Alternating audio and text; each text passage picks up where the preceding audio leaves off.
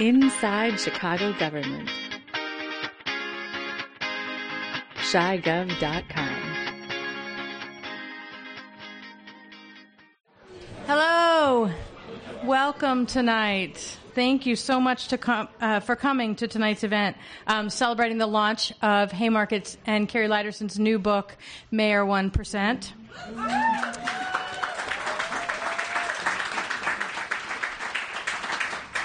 We are very grateful to the Haymarket Brewery for having us tonight. Um, obviously, they um, hold a special place in our heart at Haymarket. Um, at Haymarket, we like to say that we are publishing books for changing the world. But books themselves don't change the world, people do.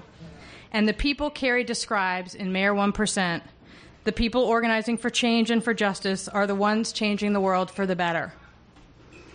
When we started talking to Kari about this book, we knew she was a terrific writer and journalist, but we're thrilled with how vividly she's brought to life one of the most destructive political figures in our city's history, as well as the truly inspiring resistance to the agenda of the 1%.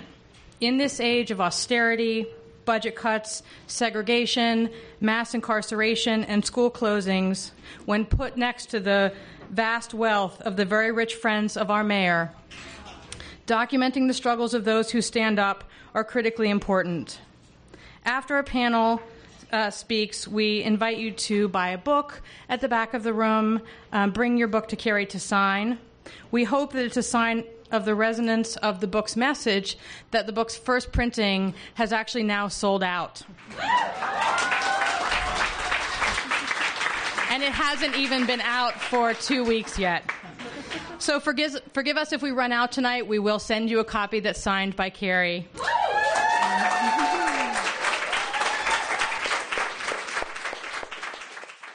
Well, thanks uh, so much to um, Haymarket for inviting me to do this project, and they've been so wonderful to work with. And um, thanks to Haymarket Brewery for having us here, and to the panelists for joining me, and everyone for coming. It's um, exciting to see just this much interest uh, and this kind of resistance bubbling up. Um, so I'll, I'll, read a little bit from the book, from the introduction, and then um, I'll introduce the, the panel and, and we'll all talk, and then we'll have some time for questions and comments. So this is the introduction starting uh, March 4th, 2012, uh, about a, a, little over a year after um, Rahm Emanuel was elected mayor. So March 4th, 2012 was Chicago's 175th birthday and the city celebrated with a public party at the Chicago History Museum. The event promised actors portraying famous Chicagoans, including Jane Addams, founder of Hull House, an advocate for immigrants, children, and factory workers. Little did the organizers know that the show would be stolen by a woman some viewed as a modern day Jane Addams, more eccentric and irascible, less renowned and accomplished, but just as willing to raise her voice and speak up for the weak and vulnerable.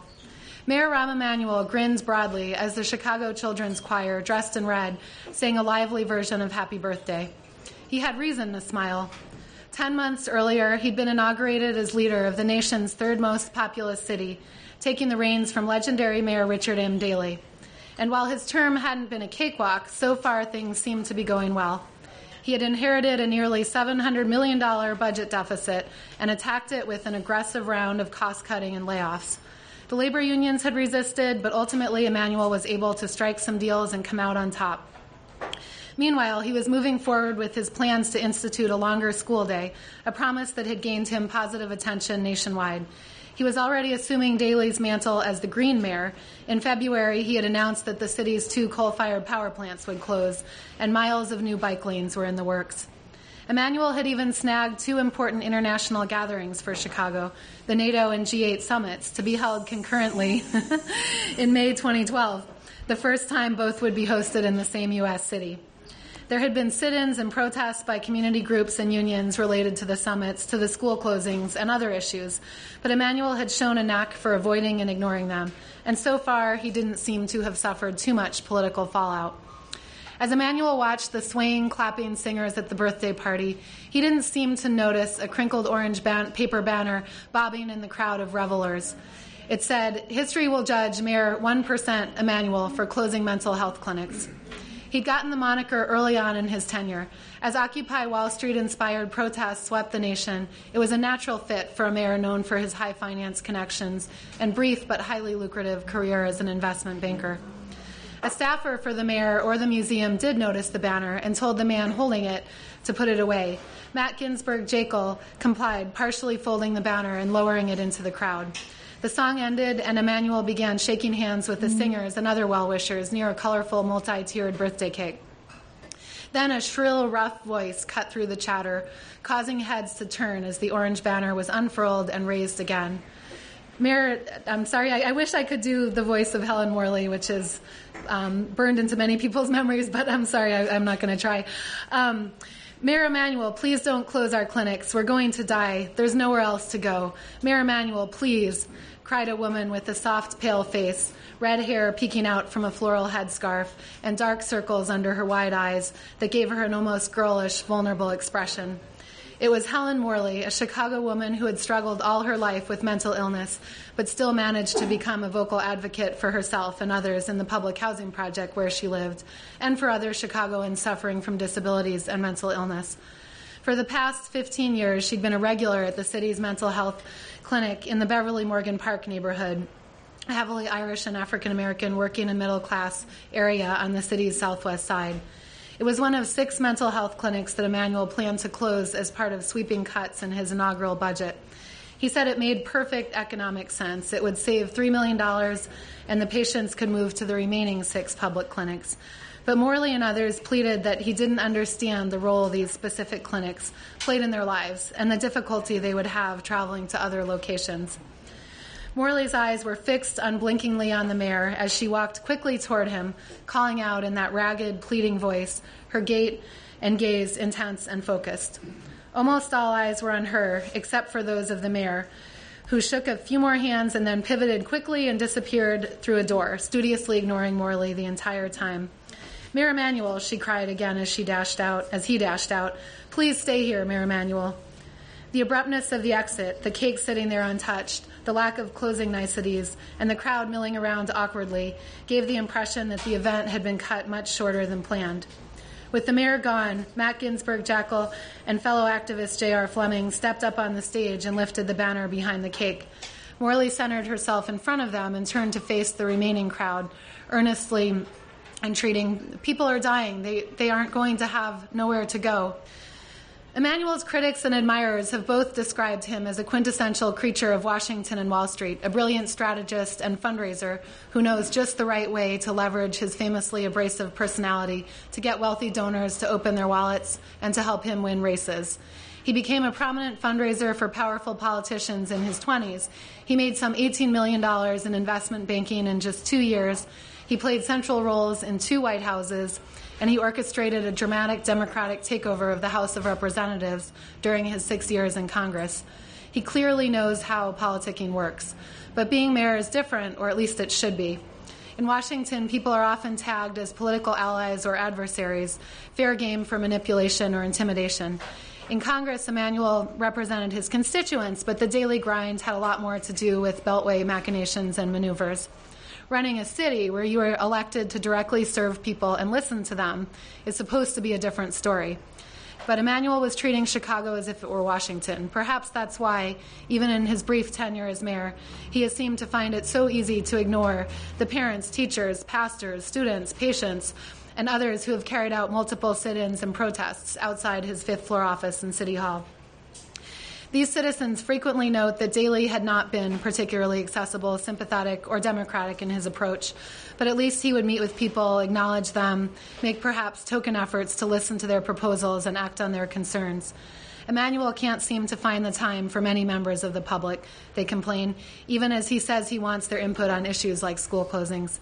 Parents, grandparents, and students with the Kenwood Oakland Community Organization, for example, camped out in City Hall for nearly four days trying to deliver a formal plan that community members had drafted in conjunction with university experts to protect their local school from closing and create a network of educational resources in the surrounding low income neighborhoods. His response was to ignore us, said Jitu Brown, KOCO's education organizer. We had our problems with Mayor Daley, but Daley surrounded himself with neighborhood people, and he himself was a neighborhood person. This man, Rahm Emanuel, has surrounded himself with corporate people. The administration is doing the bidding of the corporations and robbing us of the things our parents fought for. So that's to set up the battle lines a little bit. Um, so now I want to introduce the um, panelists who've been kind of at the forefront of. Um, well, even even before uh, Mayor Emanuel, but of the, the struggles that have um, really taken center stage since he took office. So Brandon Johnson is a teacher and organizer with the, and community activist with the Chicago Teachers Union.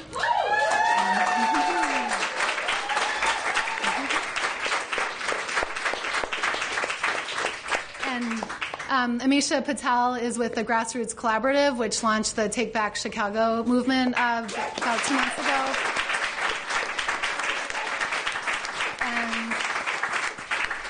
And uh, Ben Joravsky is with the Chicago Reader, um, one of the mayor's uh, probably favorite people from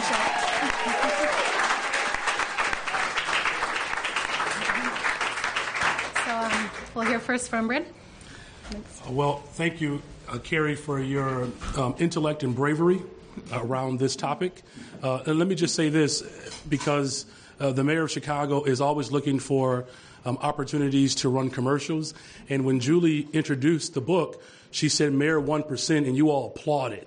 So if you're in a commercial cheering for Rahm Emanuel, you did it here tonight. So just be careful next time you applaud when 1% Mayor uh, is introduced. So let me also just say um, it, it's an honor to be a public school teacher. And the. And the, the threat against public education is not a conspiracy, it's real. Uh, the, the attack on public education, uh, we can find the attack on public education um, at the very inception of this country.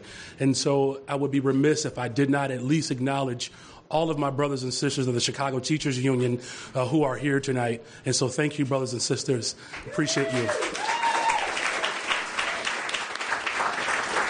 Because this, this fight for public education is, is collective. But, but let's just put some things into context. Uh, Mayor Emanuel represents all that is bad uh, when it comes to um, public education and just privatization as a whole. And so, if we think about the history of this country, where educating black people, poor people, was illegal. Uh, you fast forward through the Civil War, uh, it was uh, somewhat permitted, uh, but they begin to burn down schools uh, that attempted to educate black people and poor people. And then now you fast forward to 2013, they're now closing schools. 50 schools here in Chicago, where Mayor Emanuel um, actively pushed for that failed policy. School closings in Philadelphia. Kansas City has lost half of its public schools. The attack on public education is real, and it's being carried out by both Democrats and Republicans. This is a bipartisan decision to roll back everything that we've built in this country. And so when we think about what has happened here in Chicago, uh, when the mayor, first of all, I think it's interesting that uh, before Rahm Emanuel became the mayor of Chicago and there was some flirting of him running, uh, the President of the United States said that he thought that Mayor Emanuel would make a great mayor. Um, little did we know uh, that he was only speaking for the 1%. And, and, and I think that we have to be extremely critical of both political entities that are dead set on destroying public education. And, and when you look at the, the narrative around this country, and you see Republican governors, Democratic mayors that are all committed to the interests of private corporations that want to shape education in their image. Let's also be very clear that these are the same corporate interest groups that, that have found their foothold here in Chicago um, that are also looking to turn a profit off of public education. Here in Chicago, the budget for public schools is $6 billion. It's a lot of money that the corporate interest groups want to make sure that they have their hands on. And so we have to be very clear. Just like we've introduced here in Chicago what a fight could look like around the country, that the group that says that they are in favor of our children, that they want to provide choice and opportunity for our parents, they're not telling the truth. They're being extremely disingenuous. And today, through the leadership of Kari, we're going to expose that. And so, so if we could just uh, r- try to rush through the strike, which I think is quite unfair, uh, because it was the most exciting time that I've ever had as a teacher. Foregoing our paychecks to ensure that children in Chicago receive a quality of education is something that not only teachers can be proud of, but parents can be proud of because it was one of the most important and popular strike that we've ever seen in our country, and we can thank Rahm Emanuel for that. and so, one of the things that we were very clear about, we weren't just simply fighting to fend off those that wish to destroy public schools. We actually had a plan that works. And one of the things that we made very clear during the strike that you cannot separate public education from the conversation of poverty. Because poverty in this country actually matters.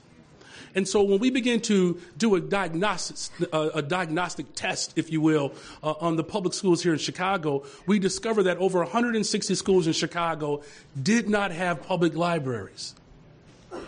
Just going to let that sink in for the rest of the world. That Children were going to school every single day without access to a library or librarian. Where class sizes were out of control 35, 40 kids in a classroom. Or even worse, some students did not have a regular assigned teacher to their classroom. No proper ventilation, no air conditioning, no books for our students. This is the city that launched the first black president, but we can't get books for students? There's something terribly wrong with the country that will pride itself as this great inclusive situation that will deny poor people the opportunity to learn. And so, as the CTU began to expose uh, the fact that the mayor was pushing a longer day, even though he was not going to fund it, the mayor began to push for a longer day, even though there was no evidence that a longer day was going to result into uh, uh, better learning outcomes. Um, not only did we expose the fact that we didn't have libraries, no books, uh, no proper ventilation, no air conditioning, um, class sizes were out of control, where most of our students did not have art and music. We're talking about very basic fundamentals for our children to be able to learn and to flourish. This mayor was dead set on moving failed policy that did not deal with the big issue, which was poverty.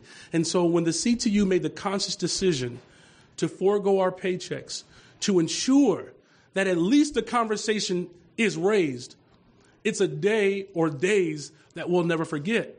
But where are we now? So even after the strike, and there were some positive wins that we took away from that strike, we're also very clear that after the strike, the mayor of Chicago was determined to destroy the CTU. And so, what did he do? He moved an agenda to not only close down schools, but to close the largest number of schools in our nation's history.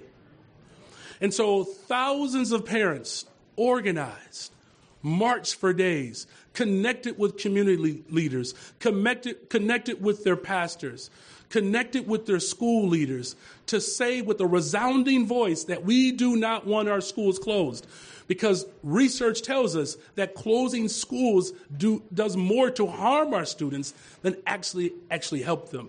And so after thousands of parents came out from all over the city to say we don't want our schools closed, the mayor stood at a press conference and said, This is what parents want. His gross neglect and his arrogance has caused tremendous turmoil in this city. Think about what the first day of school looked like here in Chicago. We're talking 50 years from the March on Washington, and our children were escorted to schools with police officers, helicopters, firefighters. This looked like something straight out of, straight out of Alabama. This is the city of Chicago. This is America. And poor children are being forced to walk through territories that are not only not safe, but once they got to the schools, all the things that the mayor promised, he did not deliver. And then he took it one step further, where school budgets have been drastically reduced, where in some cases, 9, 10, 15 teachers have lost their job because of this mayor's policy to defund public education. And one of the other big elephants in the room, and I'll, I'll close with this, is that you cannot have a conversation about public education without having a conversation about race.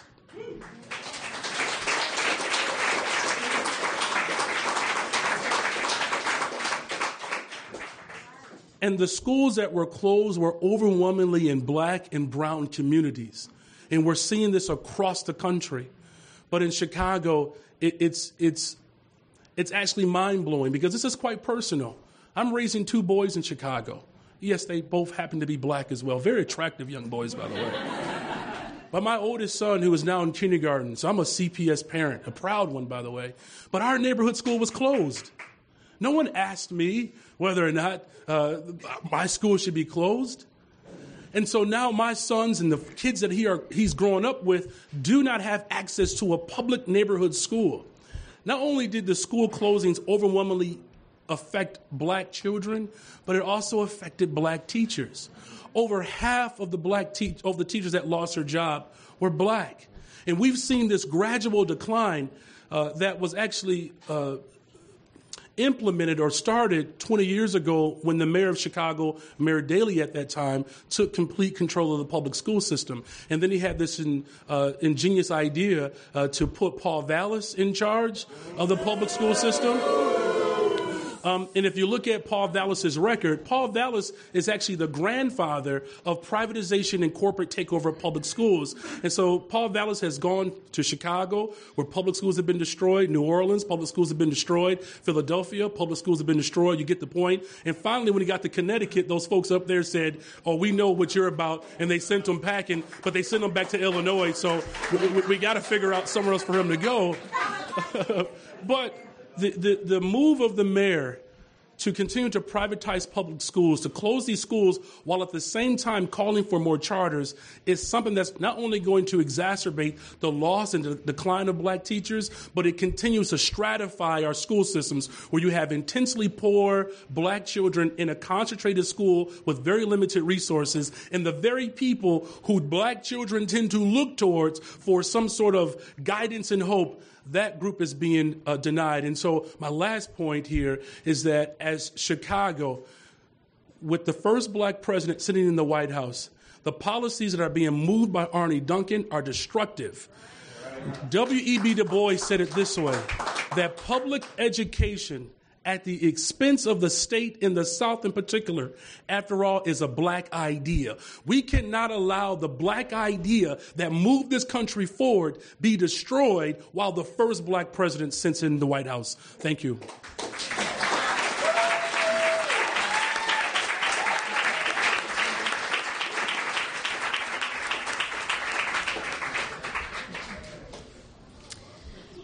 So I'm going to talk um, on some of the things that Brandon touched on, and also I think probably maybe a few things that Ben will touch on. Um, so my name is Amisha Patel. I'm with Grassroots Collaborative.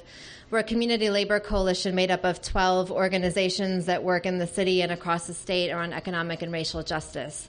Um, you know, I think Emanuel, like many big city mayors, though, thanks to New York City, not all big city mayors, um, are pushing a fiscally conservative, pro corporate agenda that benefits a few at the expense of many. I think Kari does a really, um, really important job of laying out all the ways that that's true of Mayor Emanuel.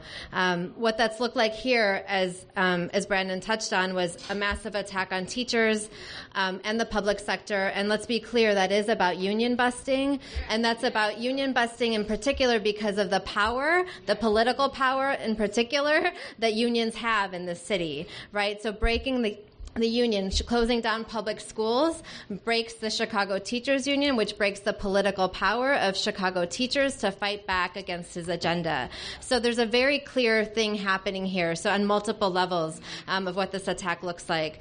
Um, he's also under, since he's been in office, um, has eliminated the head tax, the corporate head tax. So this is um, this was a tax that was in place on corporations with more than 50 employees um, to basically pay for some of the infrastructure expenses of and the, and to acknowledge the profits that corporations were making by being based in Chicago, that was eliminated. So now, at the same time, that happened at the same time that he passed the budget to cut mental health clinics by by fifty percent. Right. So a very clear connection of who's benefiting and who isn't from the policies that moved forward under this administration he's also continued. I mean, this isn't this of course didn't start with our current mayor, right? We had um, a few years of Mayor Daley beforehand where a lot of this agenda was moved forward, um, but he's absolutely continued the pro down uh, pro downtown development, um, and in particular around what TIFs, tax increment financing, has done and what that looks like here in the city. Um, so I think Ben actually called it this himself, which is that it's a shadow budget, right? So it's about 500 million dollars every single year that gets diverted from our property taxes that instead of going to schools, parks, and libraries, um, at this point goes a huge majority of that money goes towards downtown development, towards developers in the central part of the city, um, goes to things like DePaul University's basketball stadium. Um, again, at the same time, the, like within weeks of the the um, historic um, destruction of 50 public schools in the black community was the announcement. I think originally around 50 million. I think it's up to like 90 million now in TIF money that's being used on this private um, university stadium. Um, and that's just one example of, of, several different things that have come, you know, that have come under in terms of TIFs. Even there's many different projects uh, of that. The one of the things that the collaborative actually spent a, um, a bunch of time fighting against was 29.5 million dollars to River Point Plaza. So River Point Plaza is a downtown building that's soon to be constructed, um, and that 29.5 million dollars of TIF money was used to create a park. Um, but what they call a car- park and green space is actually some trees for um, smokers. No offense to smokers on their smoke break to have a pretty place to look at while they're t- you know while they're working in their um, corporate high rise. Meanwhile, you have Brighton Park Neighborhood Council that has been fighting to rehab Kelly Park that has only needed a couple million dollars to make that a safe park space and for this Latino low income community. The city consistently saying there's no money. There's no money. They find money though when they need to, and they found 30 million pretty quickly to give to wealthy developers who have plenty of money to construct that building in the first place. Um, there's a pretty high vacancy rate right now in downtown Chicago. So what happens is when a downtown building gets created with TIF money, it just means that you're moving tenants from one building to another. You're subsidizing the profits of that new development, but not actually creating any new resources, right, to go back into the community. Um, privatization under this mayor, again, continues a long line of privatization here in the city. Um, a few things that our mayor, Mayor Daley had done that we continue to live with. Um, Mayor Emanuel um, is moving moves along those same lines, right? So looking at privatization of airports, of healthcare with the closing of the mental health clinics, waste management, this idea of, force, of, of forced competition between public employees and privatizers, um, um, infrastructure, the Chicago Infrastructure Trust that is still completely really unknown, though when um, introduced originally was introduced in a mad hurry. Um, our infrastructure is crumbling. Um, we have to pass this now. There is no time for debate. And a year later, they are just now introducing the first projects. Um, but it was a, you know, it was we had a, we had we had three weeks or four weeks within to, to try to to mount. Um, any fight back against this effort that is really, um, really potentially dangerous in terms of the amount of power given to um, private financiers whose interest is not the public good when it comes to infrastructure, but it is about their profit. Um, that's a very dangerous precedent, and we weren't able to put any kind of real accountability or checks or um, checks against that power because again it was told to us that it's you know bridges are falling down right now um, and it will be on your head if we don't if that, if that bridge is, that bridge falls and we don't we haven't and you've stopped us to try to actually put some accountability in. Um, so there's and all of this, right, is under this theme of, of a global city, right? The Mayor, Mayor Emanuel really trying to create Chicago again under this um, under this name of a global city, which is code word for basically a city for white folks with money. Um, it really is about um, policies that um, that perpetuate uh, a city that is um, a, divided city, right? One of two cities where um, those who can benefit do benefit through their connections and through their political positions are doing quite well in the city. But when you step outside of the, those lines, right, which is about where we are now, and a, a, few a few mile radius from where we're sitting today, um, the city looks really different, and the struggles are really different, and the the benefits that are supposed to trickle down to us, and we've heard this before, um, are continue continue to not be true our work to really take this on, and I think that um, you know has been about trying to organize um, organized against this to lift up a lift up the truth around what's happening. Folks get it. Like we've we've door knocked in the last few weeks around um, around TIFs, around the surplus ordinance. We've been door knocking in neighborhoods across the city people get it immediately, right? This isn't an easy. This isn't actually. This is actually fairly much a no-brainer. Um, what people and people, it's also very clear is that folks are looking for independent leadership. They're looking for their aldermen in particular to be independent leaders, to actually stand up against the mayor, to fight for what's happening in the neighborhoods and communities. Yet there's a disconnect between what the council actually does and between what residents in the city actually want. Um, one of the things that uh, that Brandon talked about that is, I think, in- incredibly important important is looking at race when we talk about the city, race and racism and the policies in the city. Grassroots Collaborative a few weeks ago um, released a study um, called Downtown Prosperity Neighborhood Neglect. Um, and it looked at the impact of jobs um, in the city. And what we looked at, you know, we, what we noticed was that the mayor would um, oh, every day, sometimes um, or every week, or sometimes every day, would announce, make a new press, a new press conference, a new press release about all the jobs that he's bringing in successfully into the city.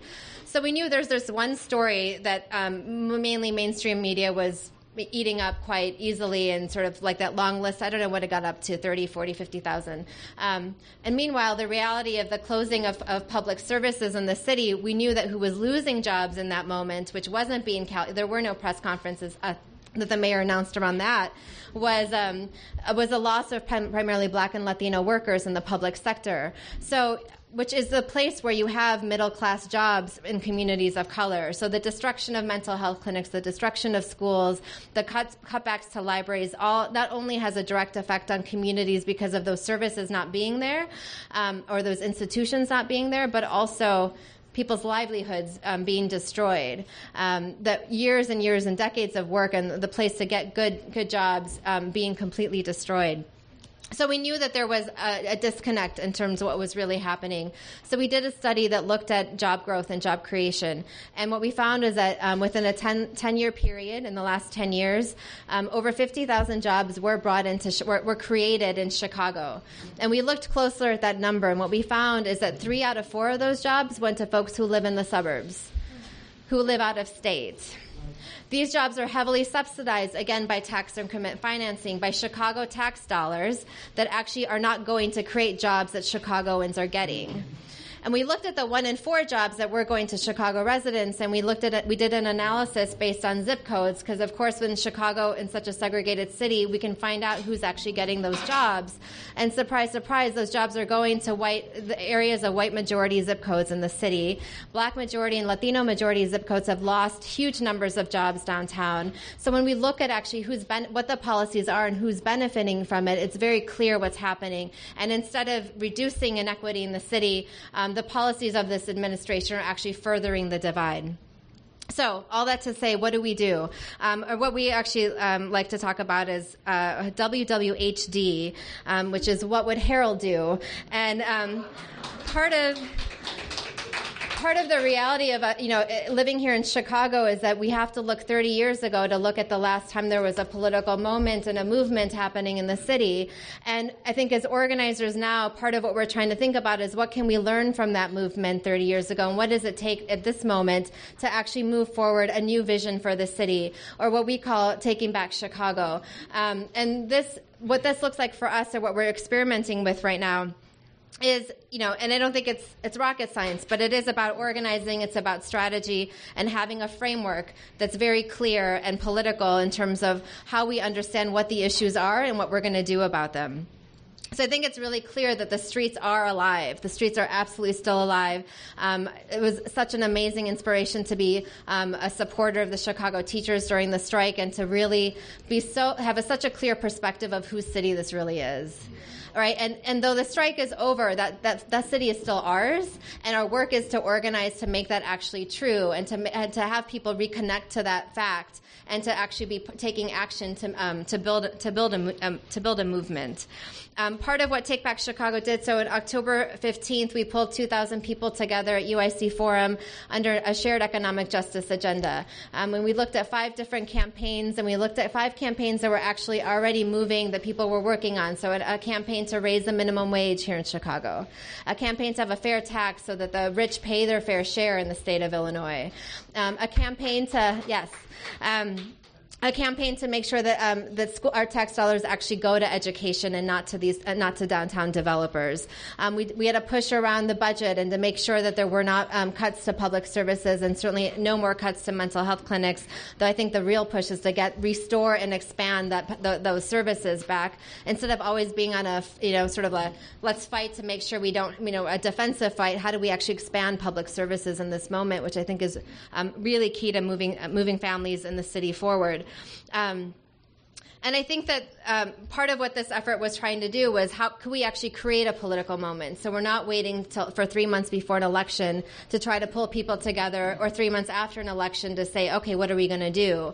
How do we actually try to create a political moment? Because we know that the the dissatisfaction and the anger is there. And how, as organizers, can we create a space for people to come together and express that dissatisfaction and that anger in a way that connects into active campaigns?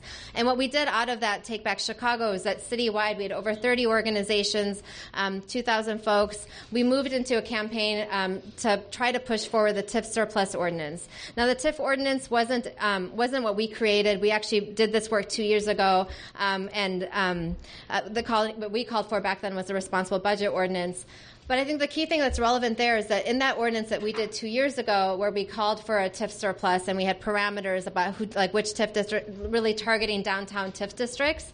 Um, you know, two years later, Mayor Emanuel actually um, issues an executive order um, pretty much calling for what we called for two years ago, but it was now his idea. Um, and so, uh, but our push was like, that, an executive order isn't good enough. Let's we, let's make legislation and let's make sure that this can't be changed by the whims of the mayor about whether they whether he decides that this is actually good policy or not. So I, I, I, know I need to wrap up. But what I'll say is that in four weeks from Take Back Chicago, um, we put 676 calls into aldermen, um, patch through calls of voters into their aldermen, um, 993 emails emails, 738 postcards that we got from door knocking and from um, from grassroots mobilization across the city. And all of this work in an intensive period of time led to three votes three new votes into the prog- in addition to the progressive caucus around this TIF surplus ordinance. And you could look at that and be like, "My God, what a failure!" And I think the reality of this political moment in the city is, "My God, we got three votes." Um, clearly it's not enough, right? But this is the beginning, and that's why we're organizing now. And it's clear what it takes to actually get those votes. It was a huge amount of work by Bickerdike, and I see um, um, Marla here in this room, who was a big part of that fight. Um, it was a huge amount of work by folks targeting um, several aldermen across the city to hold all, to, to hold their feet to the fire. And I think that's exactly what it takes. Like we've got to have real political education at the grassroots. We've got to interconnect our communities. So we've got labor and community and faith together organizing um, at the grassroots level. We've got to have a very clear narrative of where we're trying to go and, and not be afraid of naming this as the corporate agenda because um, it's not actually something that folks in the communities are scared of. They get it. They're living it every day. Um, and we've got to have coordinated strategic action to be bold, be clear, and be correct in our work. And the last thing I say is that we have to actually build grassroots political power. Um, 2015 is not that long away. Um, there's work to be doing. There's energy that's out there. We've got to actually mobilize, build gra- a grassroots political base to take back the city because it's ours. Thank you.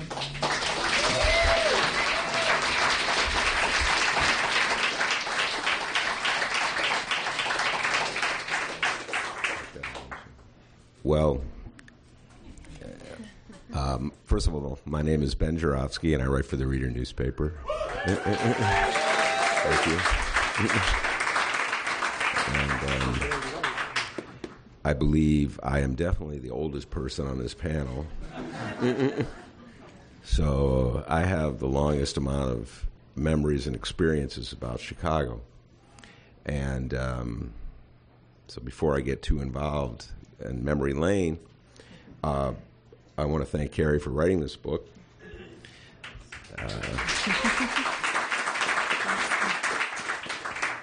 Uh, I find uh, nothing personal, but I find Mayor Rahm Emanuel one of the most annoying and obnoxious people that uh,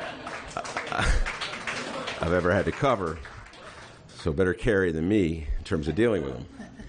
Uh, I read it and wrote about it, so your book, that is, and I think you were remarkably restrained, um,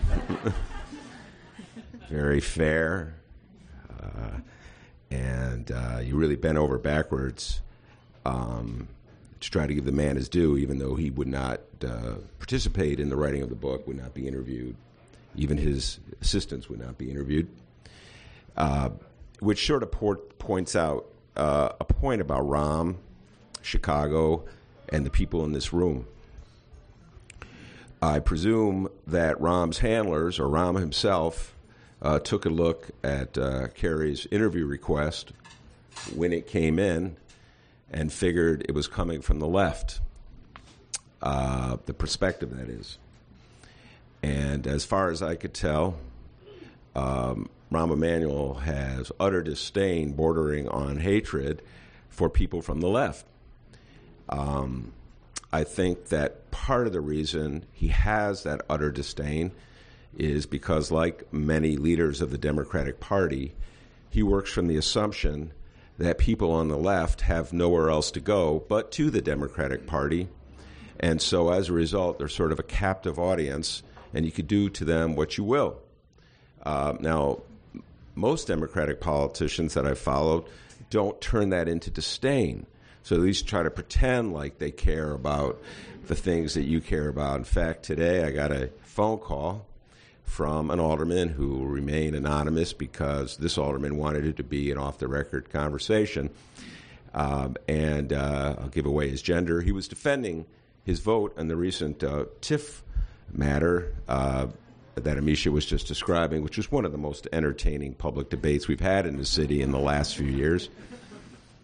And uh, his point was that uh, you have to work with the administration at times to get what you want, and you have to suspend um, your larger goals, beliefs, objectives, and principles from time to time to get ahead. Uh, this is a very, very common worldview in the city of Chicago. So I have, as I get older, have a harder and harder time being upset with the politicians that the people of the city of Chicago elect, and I become more and more upset with the people of the city of Chicago for electing those politicians. Um, as much as I. Um, as much as I respect Amisha and agree with almost everything she says, I'm going to have to disagree with a couple points, or at least we could throw it out here as a possible point of discussion when she said the people get it. I've seen, at the risk of sounding incredibly dispirited, uh, no evidence that the people of Chicago have gotten anything since they elected Harold Washington back in 1983. And even that was a racially divided vote in which almost 50% of the city didn't get it. So I actually do believe with the second point you made, and, and, and this is part of this unique schizophrenic attitude in the makeup Chicago voters, which is that people in Chicago do respect politicians who stand up to power. I, I throw this challenge out to every single alderman I talk to, and I talk to aldermen all the time. I cannot recall any alderman who lost his or her seat because he or she defied an all powerful mayor. For years, now, there's not a lot to choose from in that category because, granted, but I go back. I remember there was an alderman from the South Side. His name was Allan Streeter. and he had a fight with Jane Byrne, and the people of, I believe it was the 17th Ward, elected him over Jane Byrne's candidate. I remember Helen Schiller, who one time or another was the leading independent in the city council before she learned about the TIF program joined the ranks. But Mayor Daley tried every which way he could to unseat Helen Schiller. He threw up Michael Quigley at her. He brought in all his goons from the Southwest Side to run Quigley's campaign. And it was a divided vote, but Uptown reelected Helen Schiller. I stand by, I think Amisha's right, that people in Chicago, they may not get it, but they do want independence. Which leads me to this point. I still can't quite get my mind around the realization that the people of the city of Chicago not only elected Mayor Daley, what is it, five times in a row, but they overwhelmingly elected Rahm Emanuel.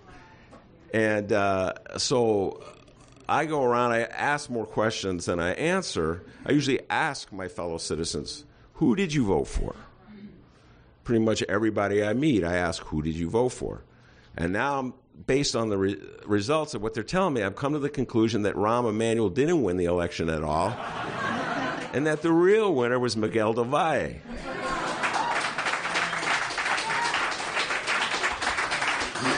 what it is, I think, is that a lot of people in Chicago didn't realize who they were voting for, or they didn't vote, which is just as bad.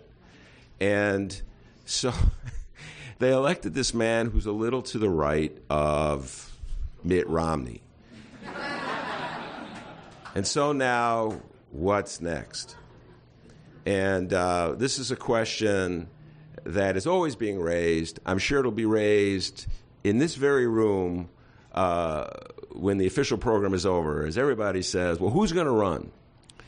And my response more and more has been that I think we should stop looking at the Harold Washington model because that presumes a great leader will step forth to lead us out of the promised land. Harold Washington was a one in a lifetime individual. I see really nobody right out there now who reminds me of Harold Washington and all his levels of greatness. He He's elected official, first of all, so he knew politics. So I always tell people to look at the Jane Byrne model. And the Jane Byrne model occurred four years before the Harold Washington model, which was in 1979. And in 1979, the voters of the city of Chicago got so disgusted with the way the city was being run that they elected a woman who had been written off as a complete and hopeless flake. she had no significant political support. She had no money to speak of.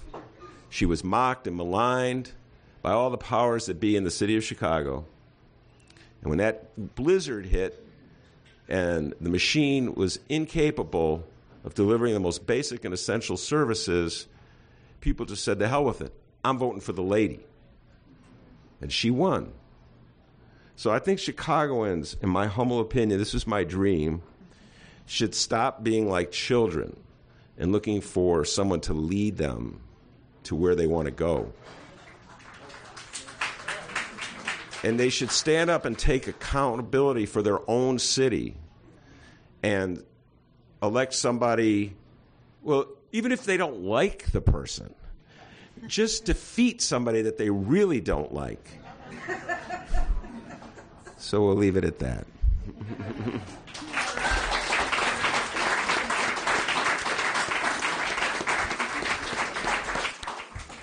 Well, I want to say thanks again to Ben and Amisha and Brandon for talking and everyone for coming. And um, just to see a, a, crowd like this is, you know, wanting to talk about the mayor and, and the victory of the teachers union is um, really amazing and inspiring. And, and that'll lead me into um, some points I want to make to wrap up, um, which is that this book is, is definitely a story about Rahm Emanuel, um, but it's also a story about Chicago and its people, and, in, and on both fronts, a really ongoing story story. Um, and I think talking about it, you know, despite Ben's very valid point about um, the fact that so many Chicagoans did vote for Rahm Emanuel and, and Mayor Daley over the years, um, nonetheless, we have a pretty amazing uh, populace with just you know so much potential and talents and power. Um, and I think it's really important to acknowledge that, especially at a moment like this, when I think there really is this um, sentiment with facts to back it up, in, including the study that Amisha talked about, that we're really at kind of a, a tipping point where Chicago's um, future and image and identity is being sort of redefined and reshaped. And um, the mayor has been really central to that. He's been really open and actually kind of boastful about the way he is transforming the city. And you hear all this talk about making it a hub of um, startups and tech companies and clean energy. I, I, love clean energy. I write about energy, but you know, the greener, cleaner, kind of hipper city um, that's really been drawing the creative class from all over the country and you know all the bike lanes and the urban gardens and the you know the um, sustainable food hubs and all these things, which are great, but they're part of a new image for the city. And when uh, Amisha mentioned all these um, announcements about creating the new jobs, and um, those have been, you know, there's been a lot of some studies, including theirs, that debunked how those numbers really add up in any way that benefits kind of regular people. A lot of these jobs are jobs that are already filled by someone in the suburbs who's just commuting into the city, or they may be new jobs, but they're looking for a very specific kind of person who's you know has these tech skills or very specific skills that um, sort of fit this new image, and um, they're not in a lot of cases jobs that can be filled by people that are without work, and including all the people that have lost their jobs because of the privatization and the cost cutting um, during this mayor's uh, administration. And the the teachers, the other staff at the schools, the janitors who um, work for SEIU Local One. That was one of the stories that I was really inspired by um, following. They already worked for a private company, but um, for a contractor, but the mayor brought in a different contractor. It looked pretty clear so that he could bust the, the powerful um, SEIU Local 1 mm-hmm. union, and um, the new contractor brought in workers that were making a much lower wage and much more part time work, so far less sustainable jobs. Um, the therapists at the mental health clinics, and the, the union says that all the black male therapists were laid off, which you know obviously has huge ramifications for their families and their communities, and um, also for the patients that had strong bonds and can't just go to another you know a white middle class woman therapist and have the same kind of relationship. Um, so those people, you know, probably th- these people that were laid off are you know one of the janitors from O'Hare is probably not going to get a job at one of these new startups, you know, realistically realistically, and that income is gone from their community and all the ripple effects that that has.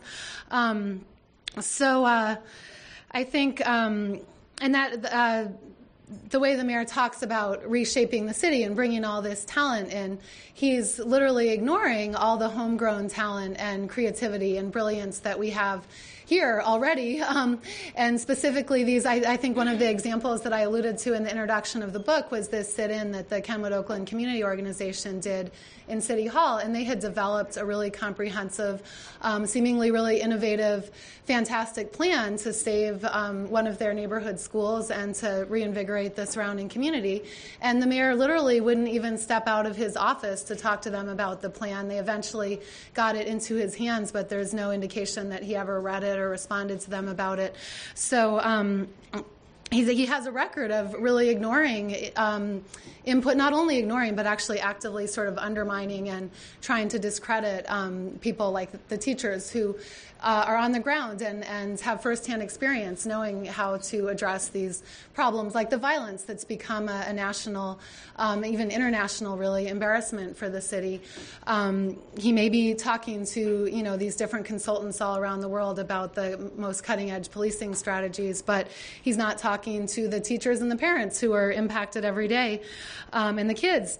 Um, and that that uh, leads me into um, just one of my sort of pet, one among many, I guess, of my pet peeves with the mayor.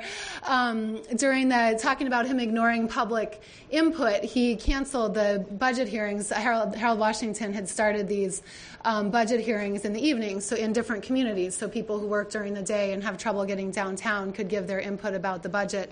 And the mayor did hold those hearings during his first fall in office, and he was booed at them because this was during the time period that he was making these um, draconian budget cuts and was already um, breaking or uh, kind of ignoring union contracts that were in place. So he canceled the budget hearings for the next two years. And um, the Progressive Caucus did hold alternative budget hearings where people poured their hearts out, but the mayor wasn't there. There were literally uh, several hundred hearings related to the school closings. And as far as I know, the mayor and his appointed school board members didn't show up at any of those hearings.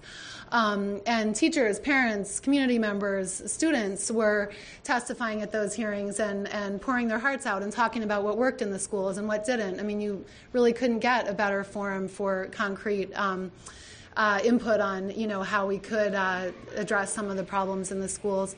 So that getting to the, the, the, pet peeve I mentioned during his campaign for mayor, and then also during the time around the teachers' strike, which really kind of bizarrely became like a, a second campaign because the mayor had um, really picked this fight with the teachers' union from early on around the longer school day and um, denying raises that were actually in the contract. So the, the, the teachers strike and the period around it became for him and, and then the teachers were sort of forced to treat it this way as well um, a battle where you know someone was going to win and someone was going to lose. So it was more about not actually for the mayor not actually reaching a solution but beating the teachers. And you know their rhetoric was very clear and it um, tapped into of course the larger debate around um, the role and the shape of public education and, and the role of teachers unions. And the mayor and his um, proxies were really trying to drive home this message that you know the teachers are lazy and ineffective and greedy, and they're the ones screwing the kids over. Um, so around this time, he had this. Um, phrase that he used several times and with a slightly different wording about the kids in the public schools having empty eyes or having nothing in their eyes. And you know this implication that they were so beaten down and you know their schools are so terrible that it was robbing them of their personalities and they just had no hope. Um, and i mean to me and especially as a journalist who you know you try to look at the meaning of words and think like very literally what do these words mean?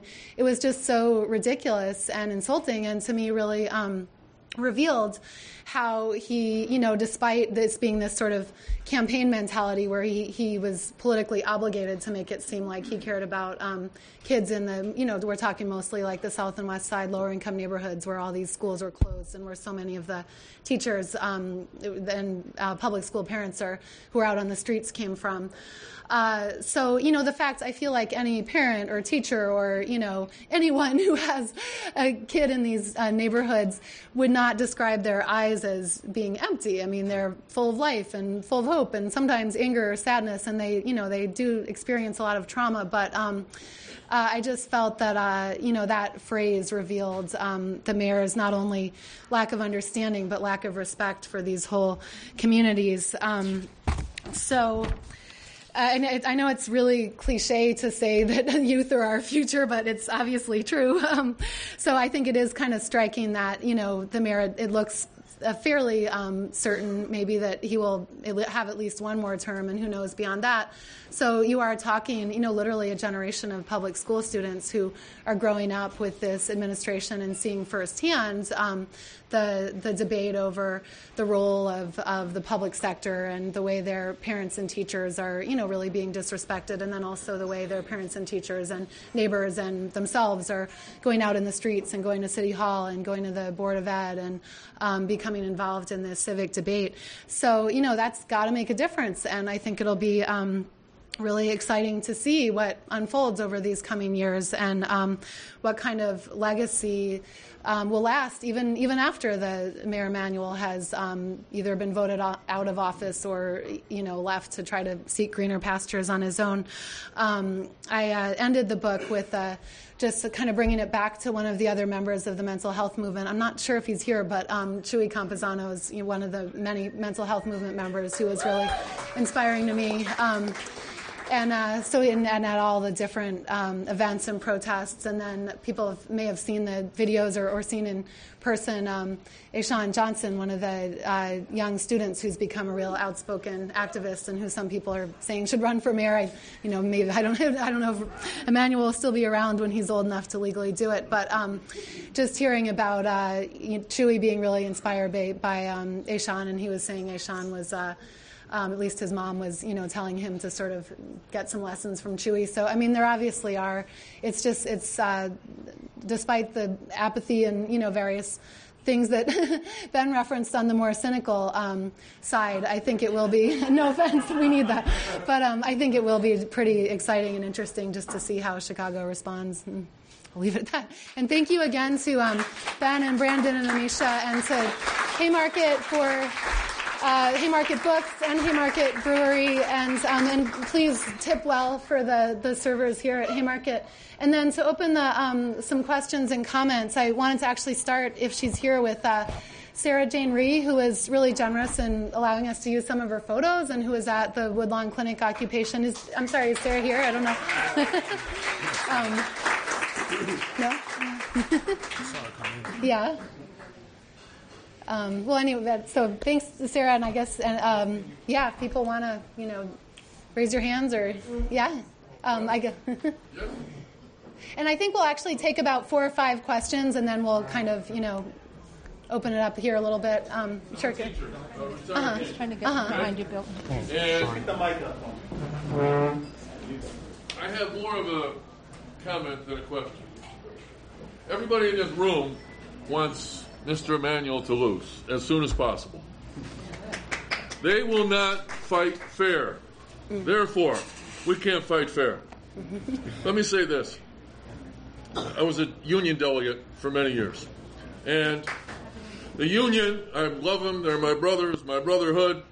They would not even endorse a candidate for mayor until it was too late. They made a complete mockery of endorsing anyone, and it didn't help our chances because they were afraid he was going to win and we'd be penalized. Well, he won and we're penalized. Two, Chicago is the most sectionalized city in the country. No doubt about it. People in South Shore, South and West want basketball courts. Pilsen wants soccer fields. Mm-hmm. Everybody on the North wants whatever they can get their hands on. In order for us to ever win, we need to fight unfair. We need to truly be brothers. We need to come together and say what's going on is not only wrong, it's indecent and terribly indecent. The last school I taught in is Mather. We spoke 90 languages in that school. I know diversity. We need to appeal to the new Chicago, the new people. We can't have 10% of all minorities voting because if they do, we're going to lose forever. Not this election, every election. They are counting on us being apathetic. They are counting on a rainy day so that no one votes. They are counting on this. I've seen it. Look who his friends are. Daley sat while he appointed him to the next seat. It was appalling that he won without a second call for election. I never thought that he would get a majority. He, when I saw the votes the next day, I couldn't believe it. It was nonsense. Are we going to win? If we are, we don't fight fair anymore. We don't fight fair. We fight as filthy as they are. And we start now. I would just like to say we have enough research. Um, I think we're really repeating mistakes of the past. When it comes to how to solve problems in the city, we're not holding anyone accountable for a plan. We have the University of Chicago that has the answers for how to solve the problems with the schools, how to solve the problem even when it comes to crime. Because I worked on one of those research projects that investigated not the Chicago Police Department, because at the time the Chicago Police Department would not allow research of their statistics, but it was another medium sized police department, uh, Aurora Police Department, right outside of the city. Same problems because our people have went to that community. And what I'm what I'm basically saying is putting money into police instead of schools is not the answer when you don't have a plan for the police to even work effectively. And so, you know, you need to hold people, I mean, hold this administration accountable for solving the real problems, you know, and not taking money from the schools and giving it to the police and giving it to all these other entities, and then we still have the same problems. We're not going to solve crime in this city until we decide to deal with poverty and race and all of these other issues. And I mean, we have the answers. We're just not, you know, we just do more research, more commissions, more studies, and then business as usual. But you have to take that and really seriously decide that you're going to solve these issues that basically resolve around poverty. Uh, question for Mr. Johnson, is it, and Ms. Patel? Um, Mayor 1% is not only mayor of Chicago, he's one of the leaders of the Democratic Party.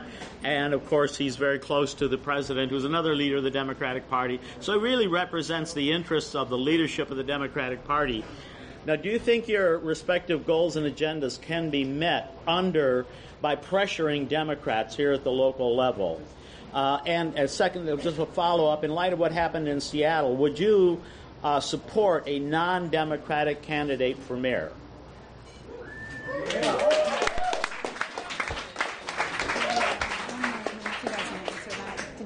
Uh, my name is Rodney Pruitt. I'm a displaced teacher. I stood on the, on the stage at the auditorium and helped convince the teachers to walk out. I joined you in front of Fulton's on the, on the river to deal with them. One thing I will say I used to be head of one of the committees and I resigned because I felt we weren't doing anything until this city addresses race and call it as it is, nothing positive will happen in this city. That mayor will be reelected because many of the grassroots protesters do not vote. I am one of the black displaced teachers.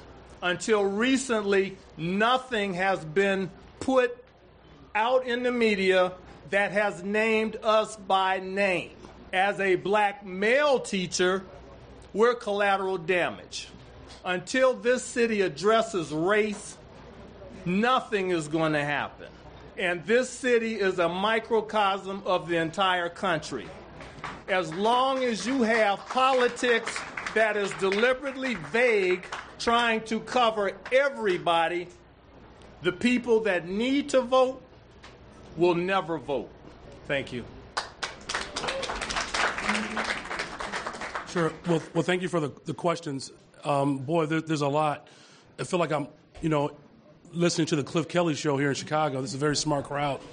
Um, but in terms of the, the first gentleman's uh, question about the the role that the Democratic Party has played in the destruction of public education, we have not shied away from that.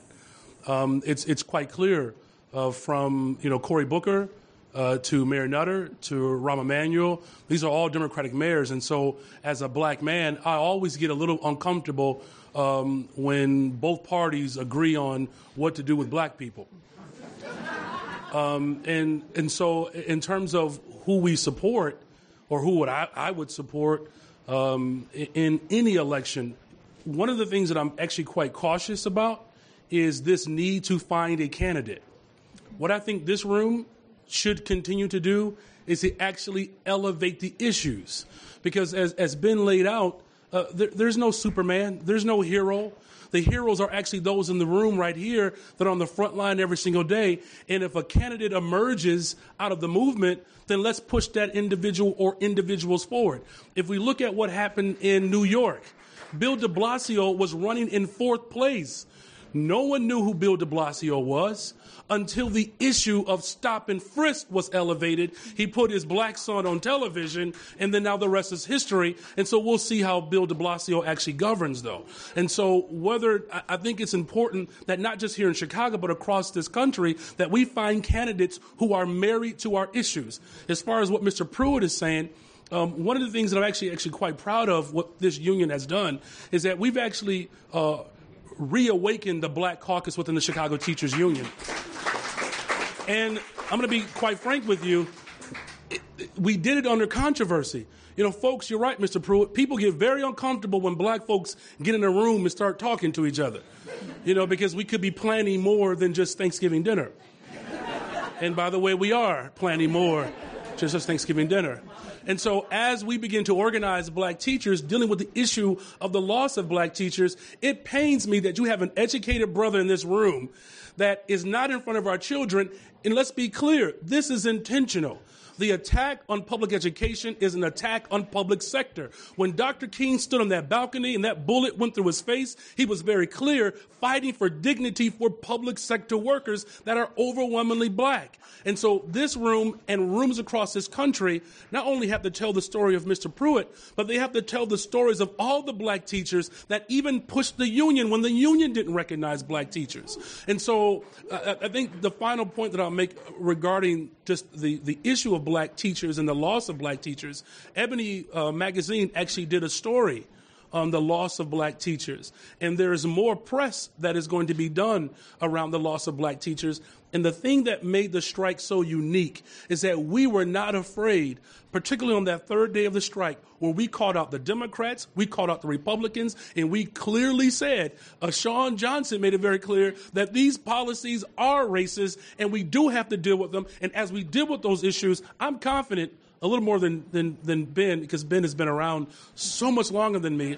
So I, I have not learned how to be a cynical, but I'm confident that we will uh, rise out of the dust as we, can, as we continue to organize, and candidates will emerge. And who knows, those candidates just might be in this room.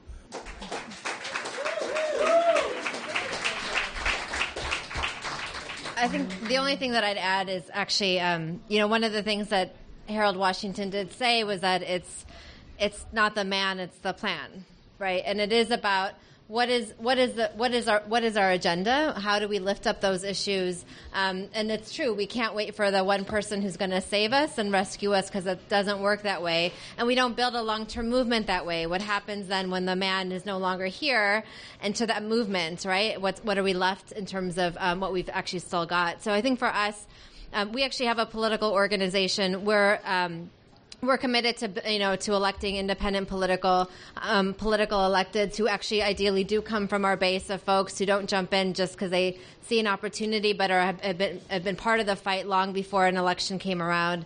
Um, I think that how do how do we actually create a space to um, for real uh, independent politi- um, independent politics in the city?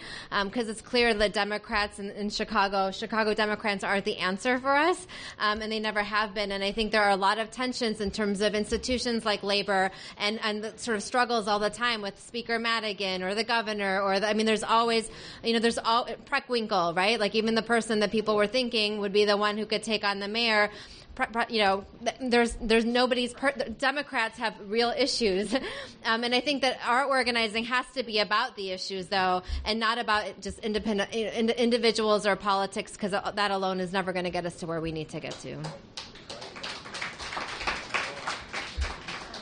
If I can just add one thing on, on sort of the race front, I think one of the things with the mayor is that, um, you know, he's uh, fought for gay marriage, and he's been um, on immigration since he's been in City Hall. He's been pro immigrant, although his time in the past um, was not necessarily pro immigrant at all.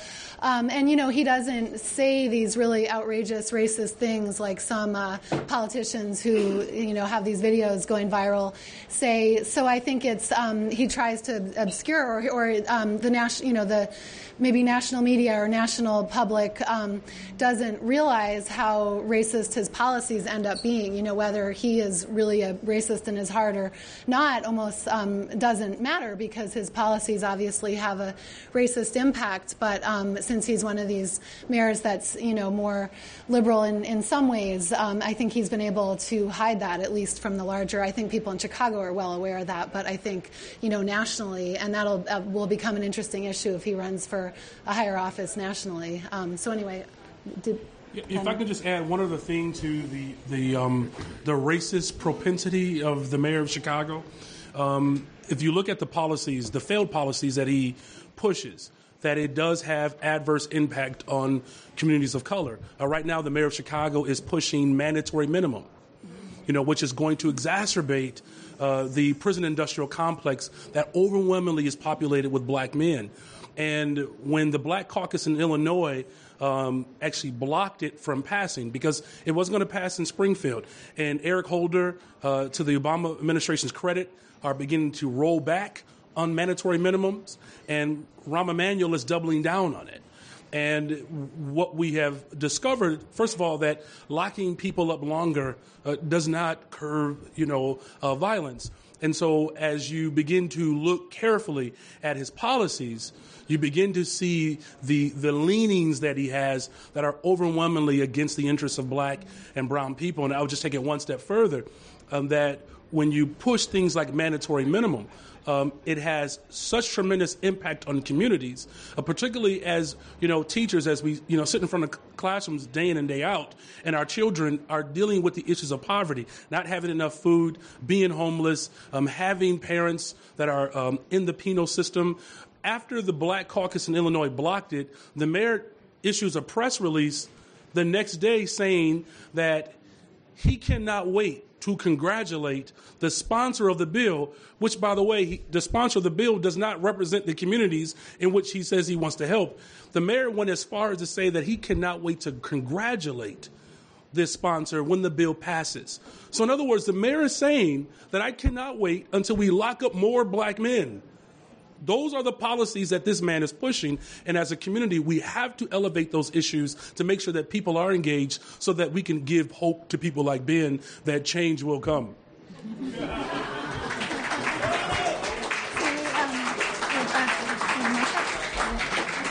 There's a question right over here. Uh, my name is Micah Uetricht. Uh, Kari, I read the book, um, and one of the things I was struck by by reading the book is your interviews. You're, you're a very uh, sort of fair and balanced reporter. You seek out uh, the uh, the opinion uh, of, of everybody and, and, everything you write about, and you speak to you speak to a lot of union leaders in the book, and. Um, you know, we got Brandon on the panel representing the CTU, a certain style of unionism uh, in Chicago.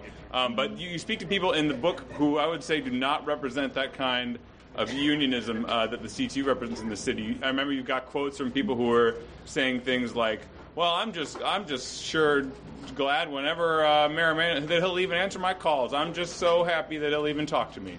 Um, you know, you have these really kind of pitiful quotes um, from a lot of people from the labor movement. Um, and, and, and, so there, uh, there are clearly sort of different styles of unionism that are happening in the city. Even a few weeks ago, I read in the Tribune that one of the, uh, just to why not name names here, um, one of the uh, city's more progressive uh, unions in the city, Unite Here Local One, gave, has given money to Rahm Emanuel's uh, election uh, election uh, reelection campaign, twenty five thousand dollars. Um, so I just wanted reflections on that about the kind of different visions of unionism that, that we have in the city and that can be seen in your book. Uh, ben, I agree with you that people should be responsible for what they do, whether it's voting, marching, voting on a referendum. I, I agree with you. But I think it's also important to recognize is that when Emanuel was brought to the city to become mayor, he had a very powerful sponsor, the President of the United States. And that gave him a lot of credibility in a whole bunch of issues that he didn't deserve. But I thought the turning point in all of that was when Ed Burke, and Gery Chico tried to make a political hit on him by denying him his residency status to run for mayor. And so he appeared to be a victim of the Chicago machine. And I thought you put both of them together, and that's how you have an image that people can vote for without knowing a lot of the substance to it. And I think things have changed over the last couple of years, and I'm not saying he's beatable or he doesn't have the money or doesn't have the image. But I think that there's an opening now on the issues, on the candidates that we wouldn't have had four or five years ago. So I would be a little bit more hopeful okay. about things. That's all I would say, Ben. And I like your thoughts on that. I mean, you know this stuff far better than I do, or a lot of us in this room. Well, uh, as you might imagine, these are not the first time I've expressed these opinions I have about Chicago's electorate. Um, in regards to the election of Rahm Emanuel, the, the man was elected with the black vote. What he's done is just, I mean, I talk about the disdain he has for leftists. I have to wonder about the disdain he has for black residents of the city of Chicago who elected him. I mean, closes 50 schools and black communities, is not even in town when he, the announcement comes down. I mean, utter disdain. Yeah, the way he treated Karen Lewis, which I thoroughly enjoy recounting. So, I'm willing to give the citizens Chicago a makeover. What do they call it in golf? Do a mulligan? Is that what it's called? I'm willing to give the citizens Chicago a mulligan. I'll work from the assumption that you're correct, that they were so caught up in Barack Obama's wink and nod to get him out of the White House. and they were so sympathetic to his plight for being challenged on the residency issue, okay, that then they were overwhelmed and they lost touch with their good senses. So they were wrong once. And I like to believe, and I do occasionally show signs of being a believer, Brandon, Amisha. For instance, when I was at a football game, the Northwestern football game, it was in Evanston, right on the border of Wilmette, Rahm's hometown. And when his picture flashed on the screen, because Northwestern, in its infinite wisdom, decided to promote him at the start of the fourth quarter, I don't know why, probably because a payback for the the deal at uh, Prentice Hospital. But anyway, um, when his picture flashed on the screen, people booed, and it was a loud boo. I mean, and this wasn't a at Father Pfleger's church, which he had just been booed the week before, and it wasn't at the V103 party where he'd been booed. Too. This was at the Northwestern football game. So maybe you're correct, and maybe the people have come to their senses and realize that there's a consequence for not paying attention when you have an election, for just voting for someone because you think he's been endorsed by Barack Obama, really, even though Barack Obama's just kicking him out of the White House, uh, and for feeling sympathetic for a person. Um, for something like on a residency challenge, which he probably should not have been allowed on the ballot anyway. So um, I'm willing to concede that there's a possibility that the people of the city of Chicago will prove me wrong this time and uh, rise to the occasion. I'm certainly hoping so. I think uh, back there? Yeah. I just wanted to piggyback on what the uh, displaced teacher said about race. Because we're not a homogenous country, really it's an issue of class.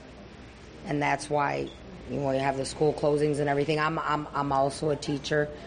And so, yeah, we get jaded because truly, like the two party system, I mean, it, it, it doesn't matter. They, they throw us under the bus. So hopefully, you know, there's a viable alternative. But I, I, I don't know. But I, I appreciate, especially you, Ben Joravsky, I appreciate all your articles and you still won't accept my friend request. I'm, I'm upset about that.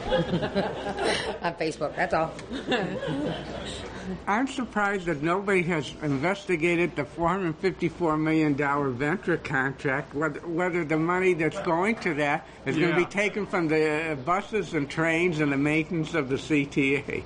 Just a comment. Uh, I, I, I, you know, I understand that you're disappointed with the people of Chicago, but I think that happens throughout the country. It's not in, the, in Chicago only. I mean, we're not given many choices, and these people are making a choice by not doing it, by not voting. I may, may not be a great choice, but when you're when, when, the political debate is controlled by the one percent, when the, the two presidential candidates spend one billion each, the, the money that they spent, they're going to answer to. It doesn't matter how you vote or how I vote. And it's not only in this, this country, it's happening throughout the world. I happen to be Greek and I understand what's going on there. They're, they're using that as, as, as, as, a, as a, an experiment to see what they're going to do to the rest of the world. And it's really a great fight. And we have to fight in every front, and we can't disparage ourselves or the people that have given up. We try to we try to empower them in some way and say, listen, listen, you can stand up to these people, and our votes can be more strong than their money, basically. I had to run out to take care of my meter because that's a whole other issue. But so I don't know if this was addressed while I was gone, but the citizens of New York City stood up this time. Now we don't, like we said, we don't know how Bill De Blasio is going to govern, but a whole bunch of LGBT people ran away from Christine Quinn because they knew that she was not progressive enough. I want to know, like what when we're going to get our backbone. I mean, I just was wondering what the panel has to offer about how we can, like, I don't know, like, how can we make people just excited about you know, voting for somebody who matters. You know, I mean, I know we have to deal with a two party system, but really we only have one here in Chicago. So it's figuring out who's the most progressive. I don't know. I, I don't know if I have a question or if it's just a how how can we how can we turn the corner in this city like they did in New York and then in a lesser degree LA because the the guy they voted for spent time having office hours and didn't spend time in Hollywood. So that's why he got elected. So I don't know. I'm just stop voting your constituency and voting for what they believe in. I don't know. I I'm wondering what your thoughts are. I have a comment too, and it feels like an observation, and I hope that I, I, I state it right. When I talk, I travel all over the country. When I talk to people, everybody is against corporate power. Everybody is against privatization. I mean, the majority of people. And when it comes down to it, and I agree with the, the, the people on the panel, is when they start fudging about it, is when it comes to the idea of race. And not even of poverty. Everybody's against poverty.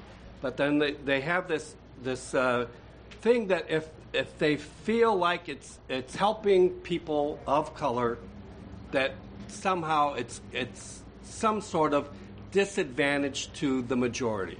And it is, it's sad.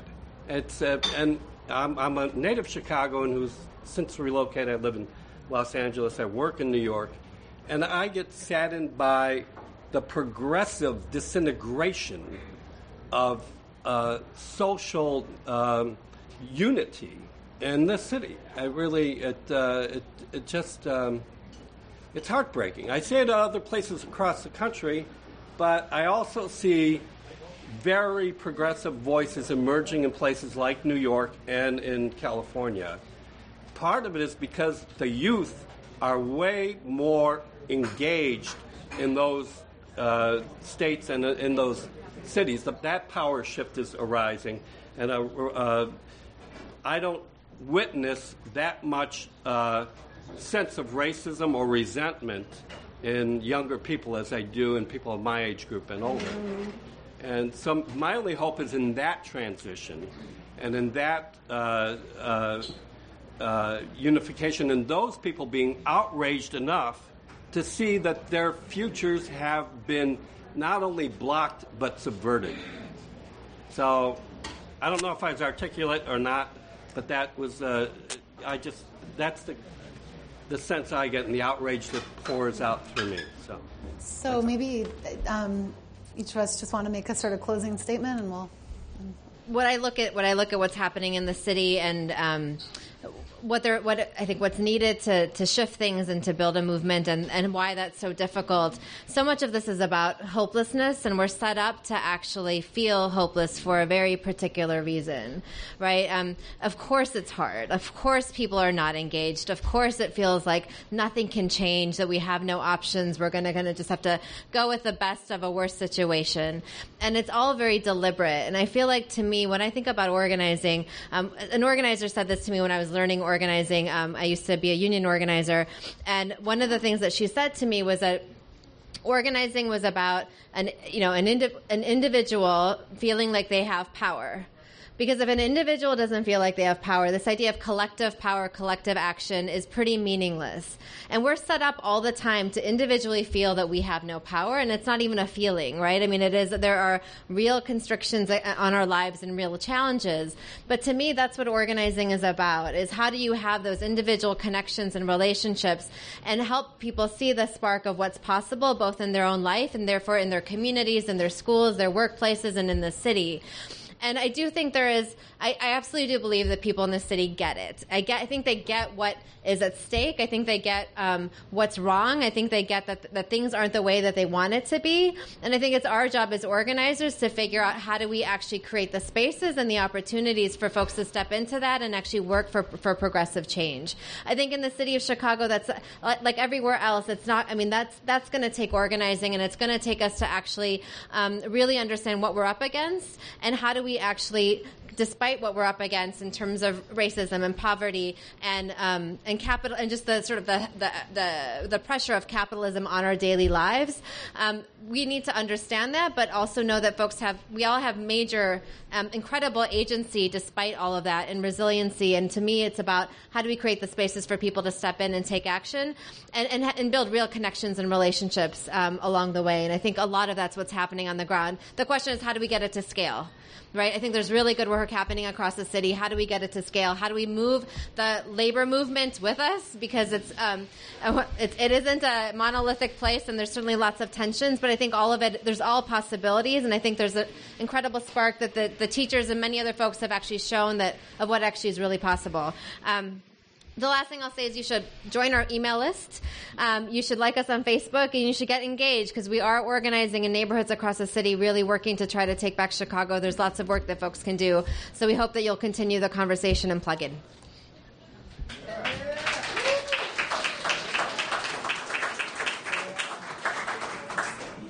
Well, you know, uh, uh, just to defend my uh, wounded pride here. I am not as quite as cynical as Brandon and Amisha would have you believe.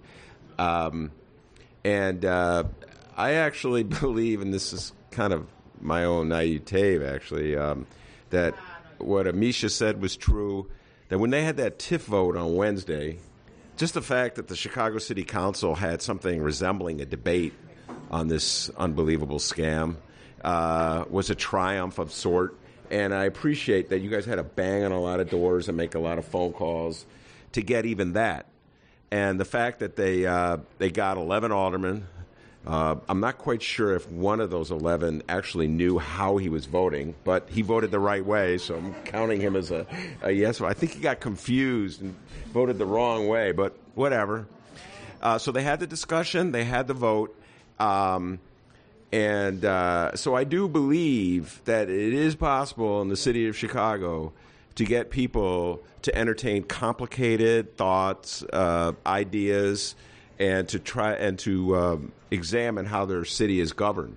Uh, but um, I think the greatest challenge is to try to overcome this sense that is so Chicago that uh, you can cut a deal you can get your way uh, what you want by uh, sort of making your own private agreement with the person in power. I think that's so pervasive. It's one thing I've learned since moving to Chicago. I'm not from Chicago originally. So I feel there is a cynicism that's in uh, the people of Chicago, in the electorate, um, and that's very easily manipulated by powerful, wealthy uh, candidates like Rahm Emanuel. So I suppose your challenge is really to. Um, sort of cut through all that. That's my opinion. Uh, thank you, Ben, uh, for all of the hope that you bring to Chicago. Uh, but seriously, I mean, uh, no, no one quite articulates um, what I'm thinking in such a smart way. So, um, one of the things that I think was missed during the Chicago Teachers Union strike is that that strike set off a wave of strikes across the state of Illinois and quite frankly across the, the world. And so, if there's any glimpse of hope that you can actually beat back um, these awful policies that Mayor Emanuel here in Chicago embodies, that even teachers who make $100,000 a year said we want $102,000 a year. And I'm not mad at them. I don't know what it takes to live in Lake Forest. Uh, if we do, maybe we'll be in this book about being the 1%. Uh, uh, but, but, anyways, you know, we have strikes in Mexico, strikes in Brazil, um, that there's something that's actually happening across this globe that Chicago can take some credit for actually uh, pushing. And so if, if, if the country, quite frankly, if the world is going to make sure that we have a fair tax, right? That the, the rich are paying their fair share, that you actually have um, uh, education system that works for all children and not just those who can afford a, a quality education. If that's going to happen, it's going to happen because the brothers and sisters in this room make it happen. And so the only thing that I can leave you with is we organize. We knock on doors. We have house meetings. We have meetings in church basements. We do it the way that we know how to, and that's connecting with people and then let the chips fall where they may. And if it turns out we don't defeat them this time, Jim Crow didn't come down after one blow. we live in a country that has sparked some of the greatest transformations that this world has ever seen. And it was regular, ordinary people, which I hope this is not derogatory, but regular, ordinary people like Kari and folks in this room that are brave enough to actually stand up and say what is right and say it in very difficult times. And so I'm only encouraged because I'm looking around this room and all of us represent a different segment in this city. So our charge is to leave here and begin to organize our communities, our churches, our fraternities, our sororities, our block clubs to make sure that the issues are illuminated. And when the candidate emerges, they'll have a platform to run on and not just a party to represent. Thank you.